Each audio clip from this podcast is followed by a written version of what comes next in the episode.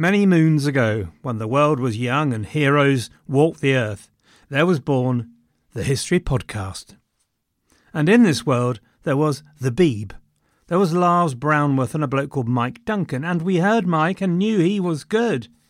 And so was spawned a new generation, wherein I was inspired by Robin Pierson, who picked up the mantle of the Roman Empire in Byzantium Robin, I'm glad to say, is still going strong, is still producing magnificent history and entertainment, and here is a message from him.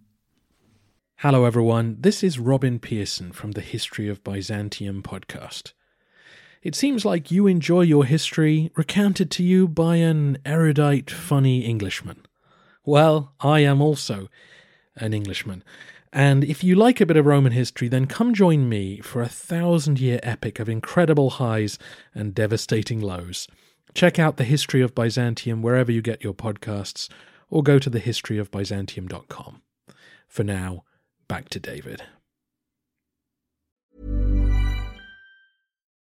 Life is full of what ifs, some awesome, like what if AI could fold your laundry? And some, well, less awesome. Like what if you have unexpected medical costs? United Healthcare can help get you covered with Health Protector Guard fixed indemnity insurance plans. They supplement your primary plan to help you manage out of pocket costs. No deductibles, no enrollment periods, and especially no more what ifs. Visit uh1.com to find the Health Protector Guard plan for you.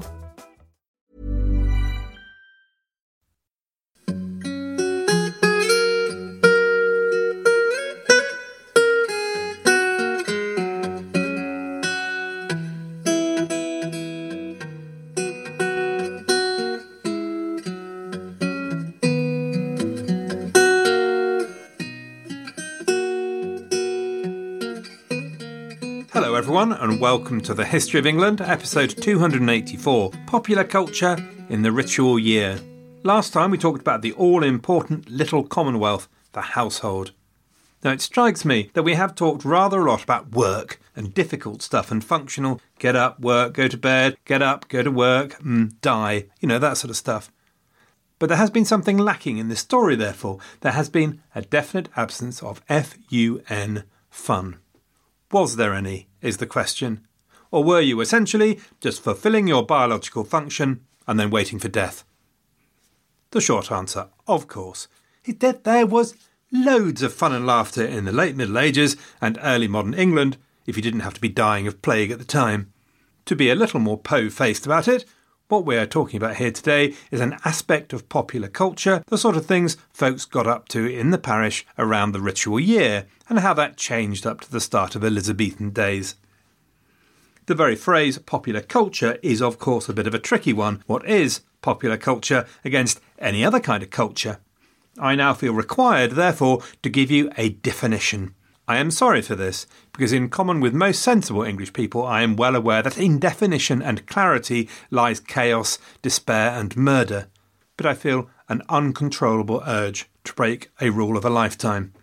It is not my definition of popular culture, I must say. To make that up on my own would be hubris of the highest order, especially when there is a veritable smorgasbord of definitions lying around available on the historian's shelf of meaning.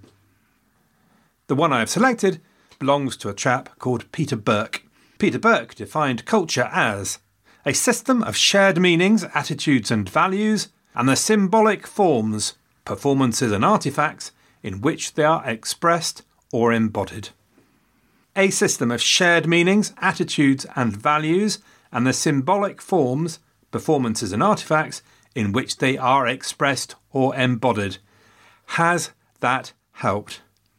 Probably not, but essentially, we are talking about a very wide range of activities, events, objects, images, and so on, which everyone would at least understand and recognise and interpret in a similar way, because they were based on values they all understand and broadly accept.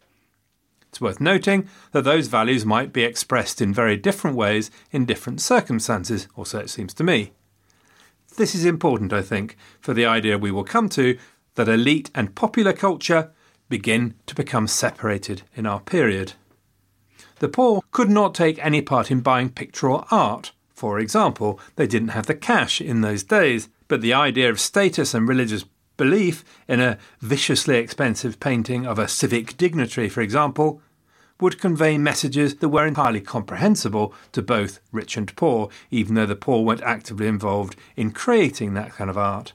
And furthermore, the message in the picture would be generally accepted by all, however irritating they might find it.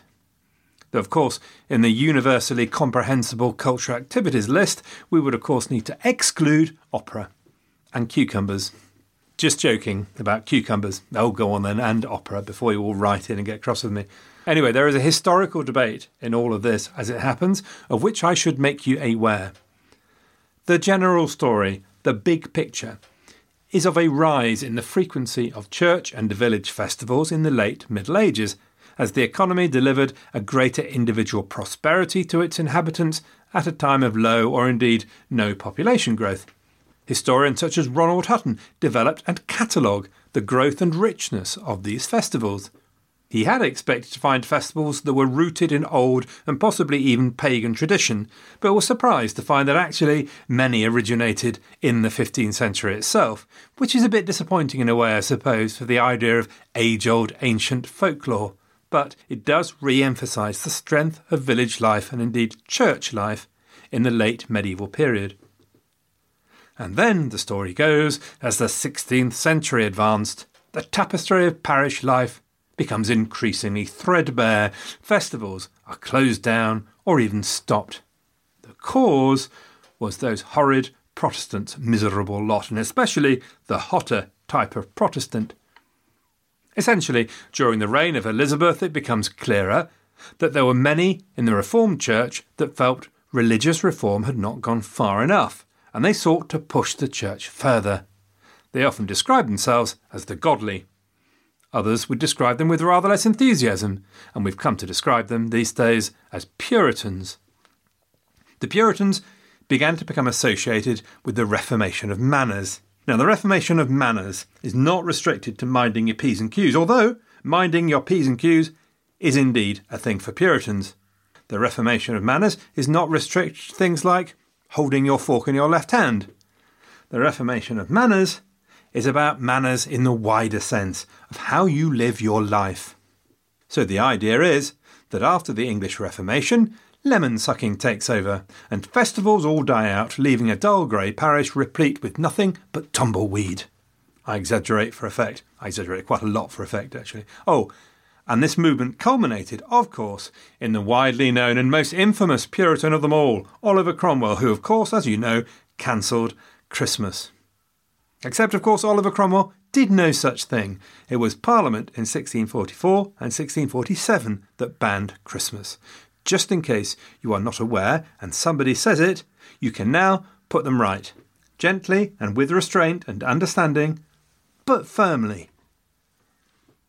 Well, as we will see, there is no doubt something happens. And as we will see, there is something of a dieback in festivals. There is an increased focus on controlling behaviour of the village inhabitants, and especially many of these festivals which could be undeniably raucous and, in the English tradition, fueled by alcohol.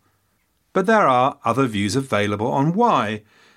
Other views which suggest that Catholics might be every bit as horrid as Protestants, or to put it another way, that there are other reasons why change occurs, which has much less to do with just religion than we might think. The leading contender in these alternative theories is population change and the economic and social distress that came with it. That with a wave of vagrants, an explosion in the crime rate, with widespread poverty, there was a reaction to control excess against the background of a fear that things could be getting out of hand and society was in danger. It's been proposed also that this fear had a class aspect, that economic change created greater divisions between groups in society, and as we have seen already, economic change did indeed have very different impacts on those with land and those without. So the idea is that under the pressure of population growth, the rise of vagrancy, and the seemingly endless stream of the poor, the attitude towards the poor by the better off members of the parish tends to change to one of fear, and with fear came denigration. Where once the language of poor relief is one where the poor are closer to God because of their poverty, now a new language begins to appear, and social elites begin to describe the poor with words such as rustics or rude or silly ignorance. It is also argued that these differences drove an increasing wedge between popular culture and elite culture. Some historians, such as Barry Reay, saw popular culture in terms of resistance to authority, that popular activities were what he called weapons of the weak. So, festivals and local events presented a fantastic opportunity for the poorer members of the parish to express themselves and to express their own defiance to the increasing condescension of the better off. We talked about this a bit in connection with the parish last time, about how resistance might be expressed by working slowly or poorly, or expressed more directly in mockery of the haves in authority. I mentioned the kind of rhymes that could be used in Skimmingtons and Rough Rides last time. Those sort of poems could find themselves pinned to the gate of a knight's manor, mocking those in power who might have been caught with his pants down or the subject of a spot of cuckoldry. So the idea that festivals begin to get closed down might be seen as part of that growing divide in society between the haves and the haves not. Social elites, of course, do not like being mocked and defied, and the temptation, therefore, was for social elites to control, manage popular celebrations, or indeed snuff them out. So, hence, the idea that popular culture changes as economic and social differences grow or indeed become banished or controlled. There are counterclaims to all of this, of course. The historian Keith Wrightson argued that even well into Elizabeth's reign, English parishes shared a set of common cultures and beliefs which were shared across different groups. There was no great social cultural divide. But he also claimed that by the mid 17th century this had indeed changed, and that there was much more polarisation between the elite and the poorer members of the parish, and this was the culmination of a general social trend that started in the early 16th century. Plus, there's a very fine historian called Martin Ingram who argues that the idea of shared values survives much longer than that, much longer. He looked at the tradition of the Charivari or the Skimmington that we heard about last week, and he traced the approval and involvement of social elites in those activities all the way through to the 18th century. The answer, as in all these things, is probably that it's messy and that the process plays out in different ways and speeds depending on where you are or the specific ceremony and event concerned. But what's probably inarguable is that greater separation between social groups is on the way. You can present that story positively or negatively, actually, you'd probably say both. So you could say that, ah, the better off peasants, yeomanry, and husbandmen, they identify much more closely with the gentry and nobility. They are able to share in the management of both parish and state, in fact. Or you can emphasise the negative and point out that the better off peasant deserts their poorer neighbours, and so the poor of the parish lose the support of those who had so often been the leaders and supporters of the poor in protests such as enclosure riots or the commotion time of 1549.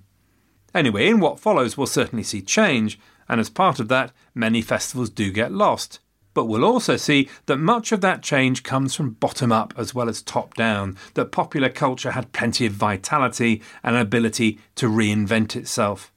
And this is a theme that will stay with us as we work our way through the reign of Elizabeth. But what we can do now, at very least in this episode now, is to understand a little bit about village pastimes before the Reformation and what happened in its immediate wake and understand if the Reformation of manners really was a phenomenon of the Protestant Reformation, or more the renewal and continuation of existing themes that were there already. And at some point, ladies and gentlemen, we will then need to take you to the Bawdy Courts.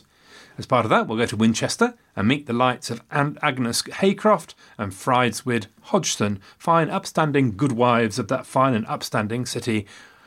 But we'll do that next week, so you have to be patient for that one. For this week, though, let us start with a bit of a romp, if podcasts are able to romp through the world of English festivities and pastimes, starting off with the ritual year. And since we've got through many minutes of podcast without a warning, let us issue the card of regionalism and note that one of the glories of the medieval and early modern world is the plethora of local customs and rituals. Let us take the blessing of the rush harvest as an example. The rush was an important resource for floor covering in particular, and so was worthy of a spot of congratulation, of course, for a job well done. But this congratulation was offered only in the northwest and in Derbyshire, so it's a bit of a regional thing. I might anachronistically make the same point with regard to some of the utterly bizarre regional customs that continue today in rare and exclusive locations. On Shrove Tuesday every year in the town of Atherstone in Warwickshire, there is a genuinely terrifying two hour struggle for possession of a big ball, a ceremony thought to celebrate a similar match in 1199 between Warwickshire and Leicestershire. That original match was obviously fixed, as it happens, and we know this because Leicestershire lost, which obviously couldn't have happened. I mean, yeah, right. Anyway, have a look on YouTube, the Atherstone ball game, and then come back to me, look me in the eye, and tell me that you would not immediately join the ranks of the godly and start reforming manners at a canter. Rather less confrontational of surviving traditions is the traditional cheese rolling at Brockworth, Gloucestershire, although the frankly suicidal nature of the event has led to strenuous attempts to have it banned, and it survives on an unofficial basis. One of my favourite quotes of the day comes from Wikipedia, so I hope it is accurate, but it's from a former winner of the cheese rolling, Helen, who defiantly proclaimed, No one's going to stop us doing it. They say it's not official, but we're all Brockworth people, and we're running the cheese today, so it is official. What a great expression, running the cheese.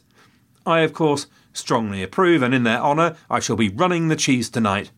I shall only be running it across my table towards a cracker and onion marmalade, but nonetheless, it will be running in Brockworth's honour.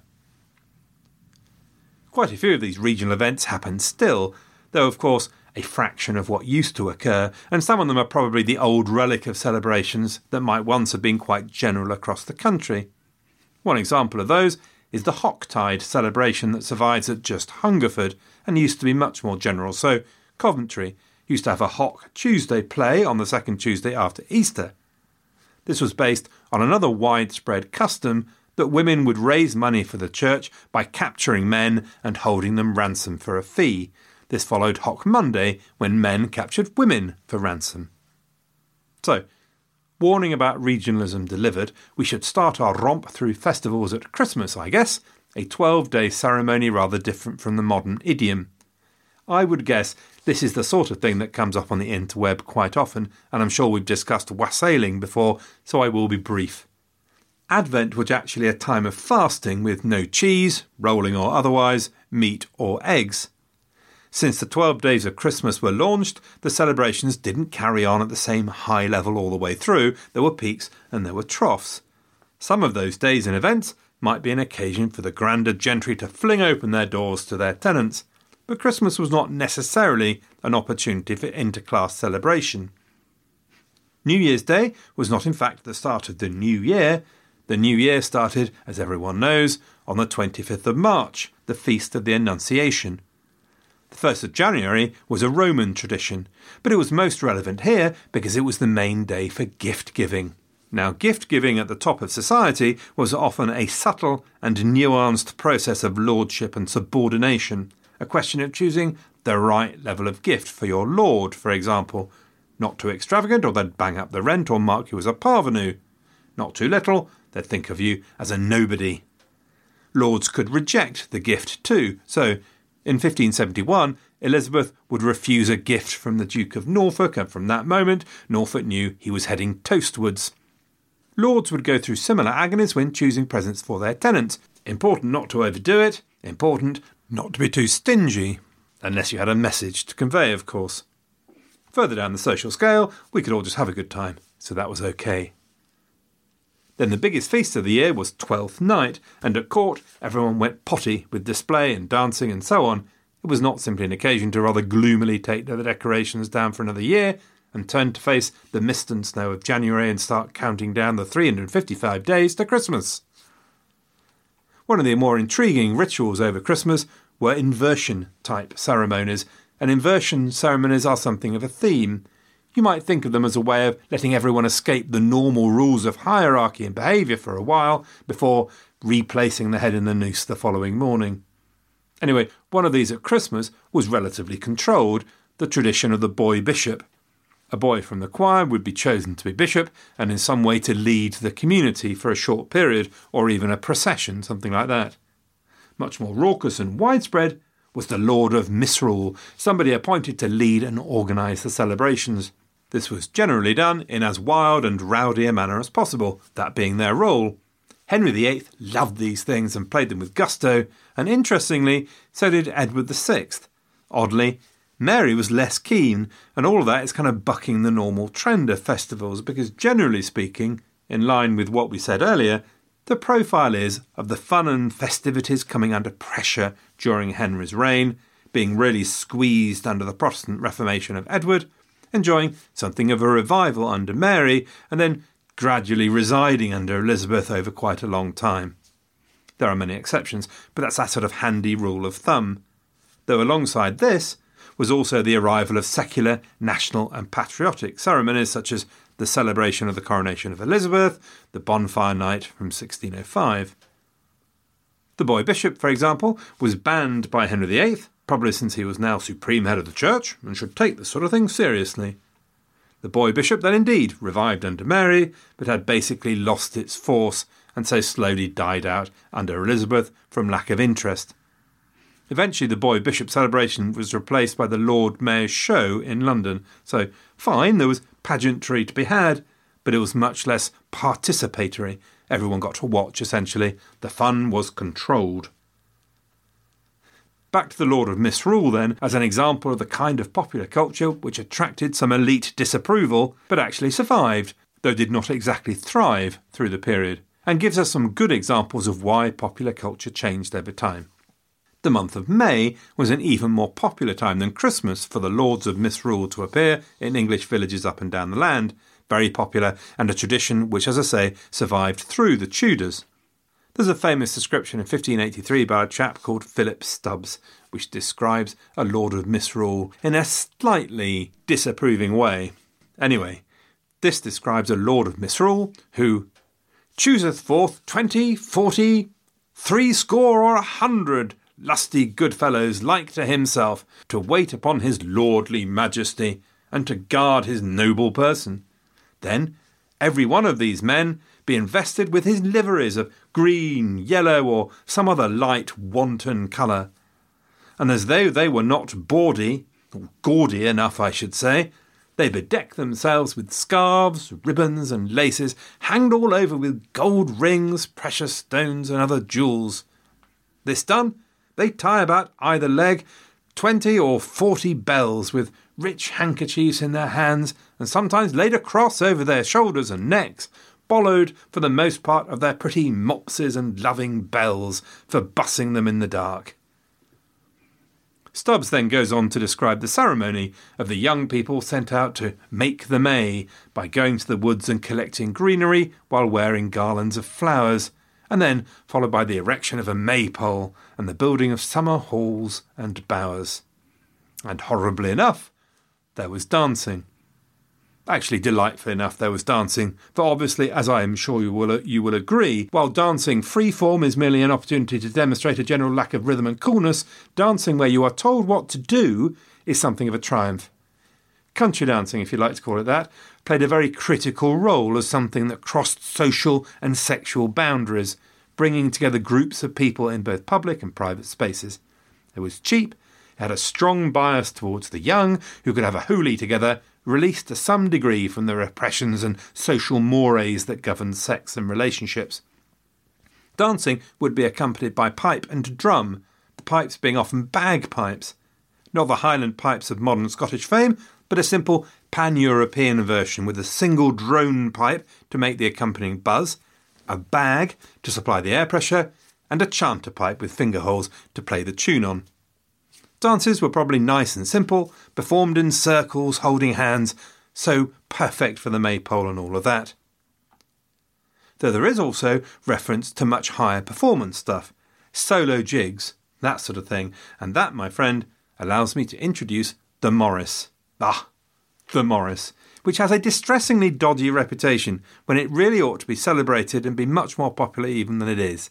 I intend to learn how to dance the Morris. You heard it here first just after I'd run the cheese, probably. Anyway, there were various views about the origins of Morris dancing, and included in those theories appears to be the requisite amount of chaff.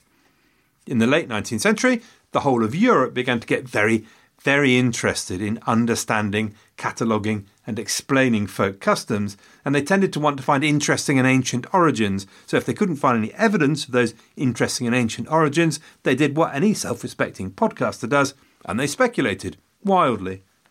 So, Morris is therefore supposed to have derived from some Moorish influence. Morris, Moorish, hmm. possibly along with the armies of John of Gaunt. And actually, the Oxford English Dictionary has that as the origin of the word.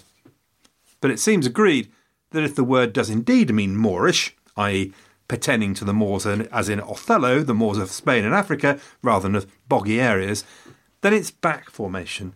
People inventing a history, and there's nothing Moorish about Morris dancing at all.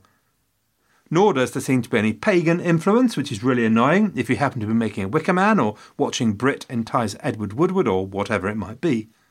In fact, even more annoyingly, the origin of the Morris seems to be in the 15th century aristocratic courts. That the original Morris dancers were highly acrobatic, spectacular, professional players, there to wow the wealthy. They wore colourful, fancy costumes with pendant sleeves and bells. So, as an example, one of the dances that Morris dancers did in early modern times seems to have been a circle around a maiden, for whose favours the dancers then compete. I say maiden, there'd probably be a man in women's clothing in early modern times. The earliest written reference to the Morris is 1448, but by early 16th century they were a common part of village festivals, and they thrived all the way through to the 19th century when suddenly people decided it wasn't cool anymore. I think I mentioned already the jolly famous Will Kemp, a Shakespeare player, the one who danced the Morris all the way from London to Norwich in 1600. Will caused a bit of a stir, and people joined in along the way, including a Suffolk butcher, apparently, who did such a rubbish job and lasted such a short time that a local woman gave him a fair amount of disrespect. If I had begun to dance, I'd have held out one mile that would have cost my life, she declared. Obviously, the crowd said, mm, Go on then. So she hitched up her skirt, tied on some bells, and danced all the way beside Kemp to the next town. The reputation of butchers and their dancing skills has never recovered. Jerry tells us that from city to city is 400 miles, but from London to Norwich is about 118 miles, and dancing the Morris between the two is such a superbly fab idea that a quick search reveals at least two others more recently have tried to do the same thing, one on this very year. Good on them.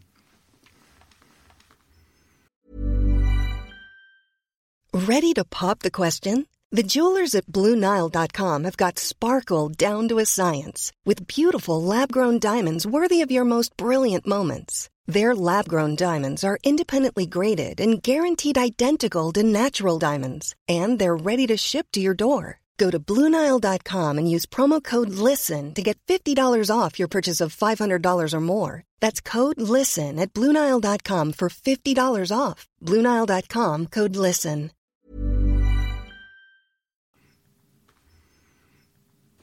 Gosh, where was I then? Morris, May festivals, and dancing. Yes, dancing. So, the popularity of the dance and its music might be reflected in the easy availability of players.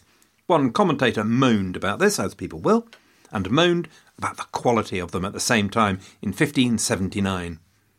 London is so full of unprofitable pipers and fiddlers that a man can no sooner enter a tavern but two or three casts of them hang at his heels to give him a dance before he depart which does sound tiresome. Bah, humbug. Also, in June 1606, one alehouse keeper in Yorkshire got into trouble for holding Sunday dances that were attracting over a hundred young people to dance to the music of the piper and drummer.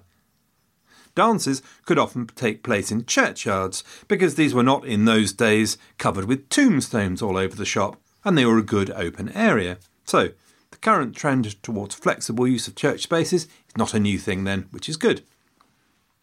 May celebrations are a good example of the struggle between different viewpoints, probably between elite and popular, if you like, though hold that thought. As you may possibly perhaps have guessed from the quote above about the Lord of Misrule, our Stubbsy cannot be said to entirely approve of them. There is a clearly implied lemon in the quote. Mr. Stubbs also referred to another triumph of these events, which was to drink significant quantities of alcohol, provided, mark you, by the church itself, and therefore raising a tidy sum for it. The The churchwardens, with the consent of the whole parish, provide half a score or twenty quarters of malt, which malt, being made into very strong ale or beer, is set to sale. This sounds great, but no, not according to Stubbsy it wasn't. All that gathering of May boughs, he grumbles, was just an excuse for the young whipper-snappers to slip away into the woods for a bit of nookie. Which on an English morning at the end of April sounds a bit optimistic to me, but you lot may be made of sterner stuff. To be more understanding and professional about this, the point is that Protestant reformers like Stubbsy and particularly Puritans had a much greater worry about mixing up the sacred and profane. So it's not necessarily that they were against celebrations, it's just that dancing and flirty looks in the churchyard just didn't seem right to them. And all that drink and dancing and chaos in the context of visible growing poverty, of unemployment, of the spectre of the many headed monster of the poor, and fear of riot, all that lack of control to such people was a bit worrying. Ronald Hutton also traced a general decline in the traditional church ale, a church ale being a parish hooly with ale, and probably hence the name, and probably with dancing as well, that sort of thing. So, essentially, out of churchwarden accounts of 700 parishes, Hutton identified one surviving with certainty into the 17th century. This is, however, an analysis that has been challenged on the basis that this is 700 parishes out of 9,000, and that with the separation of the sacred and profane, churchwarden accounts under after the Reformation were no longer a good place to look for records of such events. And there are plenty of examples of the church ale surviving well enough. So, the village of Winterslow, for example, where the King's Ale, as it was called, carried on right through the century, but began then to become more intermittent as time went by. There's that example I've just given you from Yorkshire in 1606, where the celebration survived, although in that case the ale was organised by the tavern rather than the church. The conclusion of this is probably that Hutton is overstating the case, but that the number of church ales and their frequency did reduce over time.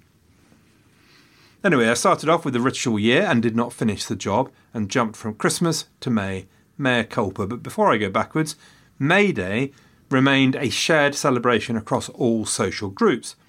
In June 1559, chronicler Henry Machyn recorded the May celebrations for their new Queen Elizabeth. There was a May game with a giant and drums and guns and nine worthies, with speeches and a goodly pageant with a queen and divers others with speeches. And then St. George and the dragon, the Morris dance, and after Robin Hood and Little John and Maid Marian and Friar Tuck, they had speeches round about London. Quite a few good traditions in there then. But while this qualifies as shared culture, the example also leads to a demonstration that a more controlling spirit was at hand. So for a while London laid on a show, which is fine, but again, public shows were okay, but the corporation was now very wary of locals doing their own thing and therefore possibly getting out of hand. So, in 1575, an apprentice was sharply questioned about May games suspected to have been brought into London. He was interrogated sharply. What sport was about this town in the holy days? And the apprentice nervously replied that he knew of none, but two or three shows in Southwark. Tah! That'll be Southwark for you then. Ka.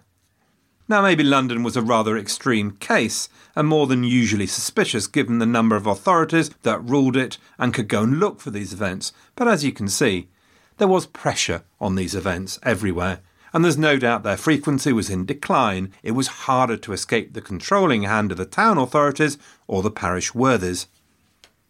OK, so back to the holy days about which our nervous apprentice was being quizzed.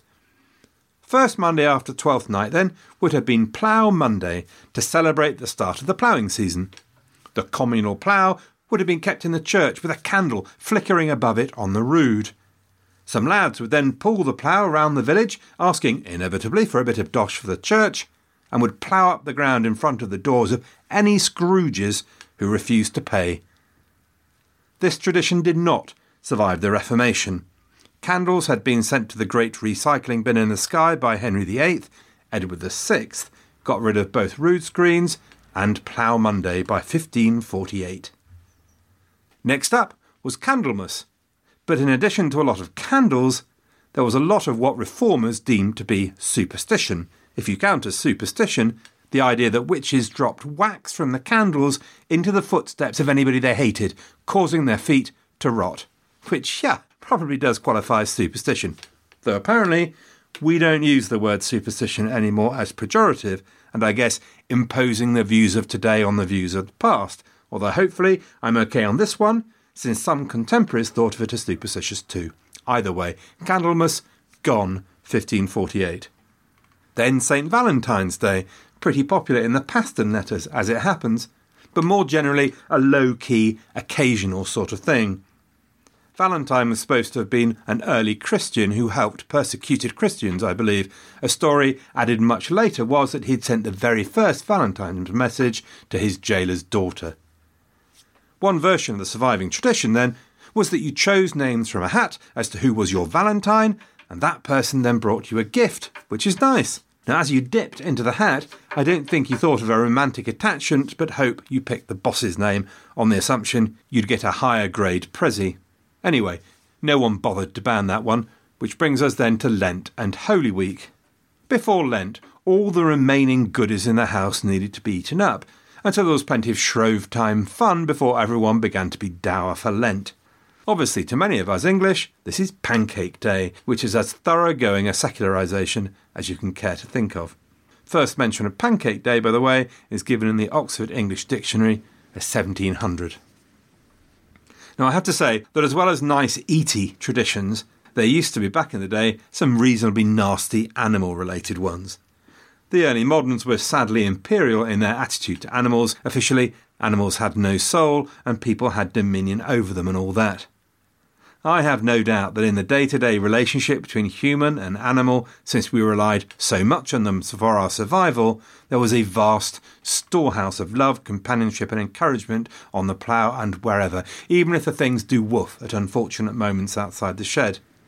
Of course, such moments don't survive so well, and what does survive are the records of many brutal traditions. Some of these took place on Shrove Tuesday, and you know what?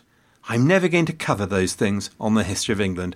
I'm going to give myself a break on that particular score.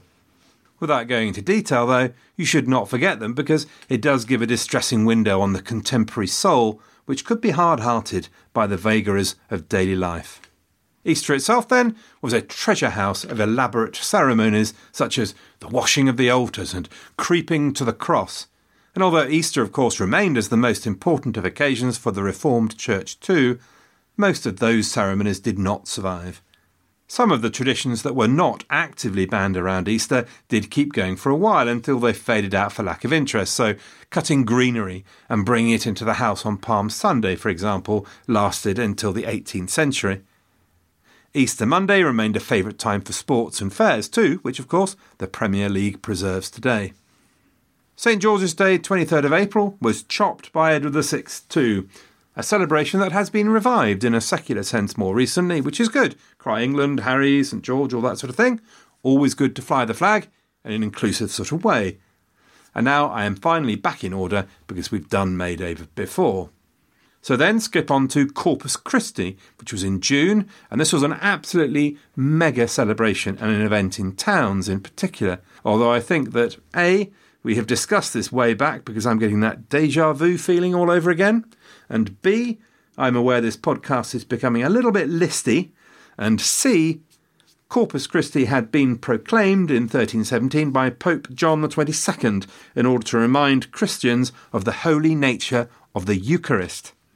Now, as far as the Protestants were concerned, the Eucharist was just the bread and the wine and done in remembrance of Him. So we're back to the transubstantiation debate, and so Corpus Christi was the first up against the wall come the Reformation.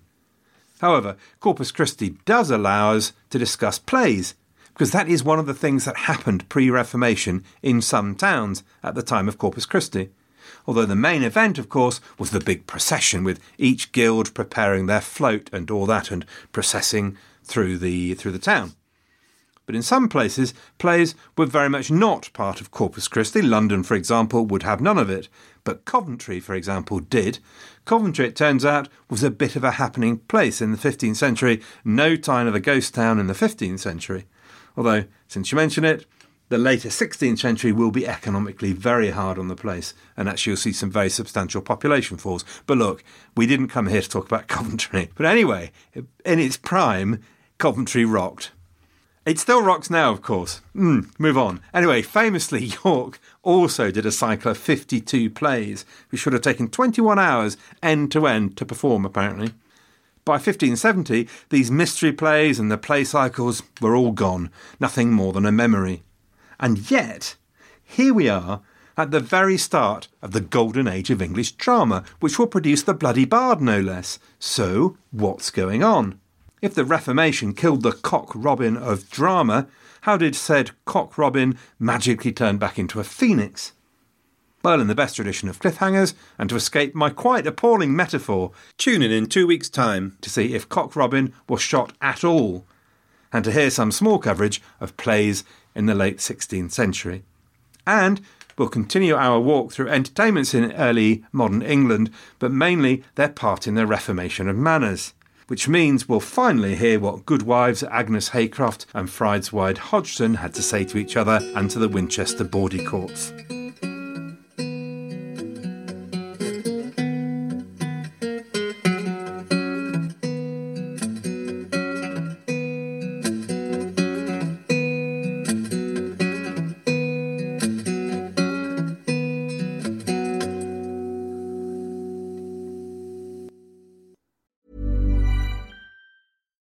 Deserves the best, and there's no better place to shop for Mother's Day than Whole Foods Market. They're your destination for unbeatable savings, from premium gifts to show-stopping flowers and irresistible desserts. Start by saving 33% with Prime on all body care and candles. Then get a 15-stem bunch of tulips for just $9.99 each with Prime. Round out Mom's menu with festive rosé, irresistible berry chantilly cake, and more special treats. Come celebrate Mother's Day at Whole Foods Market. When you make decisions for your company, you look for the no-brainers. And if you have a lot of mailing to do, stamps.com is the ultimate no-brainer. It streamlines your processes to make your business more efficient, which makes you less busy. Mail checks, invoices, legal documents, and everything you need to keep your business running with stamps.com. Seamlessly connect with every major marketplace and shopping cart Schedule package pickups and see your cheapest and fastest shipping options from different carriers. With rates up to 89% off USPS and UPS rates. And with the Stamps.com mobile app, you can take care of mailing and shipping wherever you are. Make the same no brainer decision as over 1 million other businesses with Stamps.com. Sign up with Code PROGRAM for a four week trial, plus free postage and a free digital scale. No long term commitments or contracts. That's stamps.com. Code program.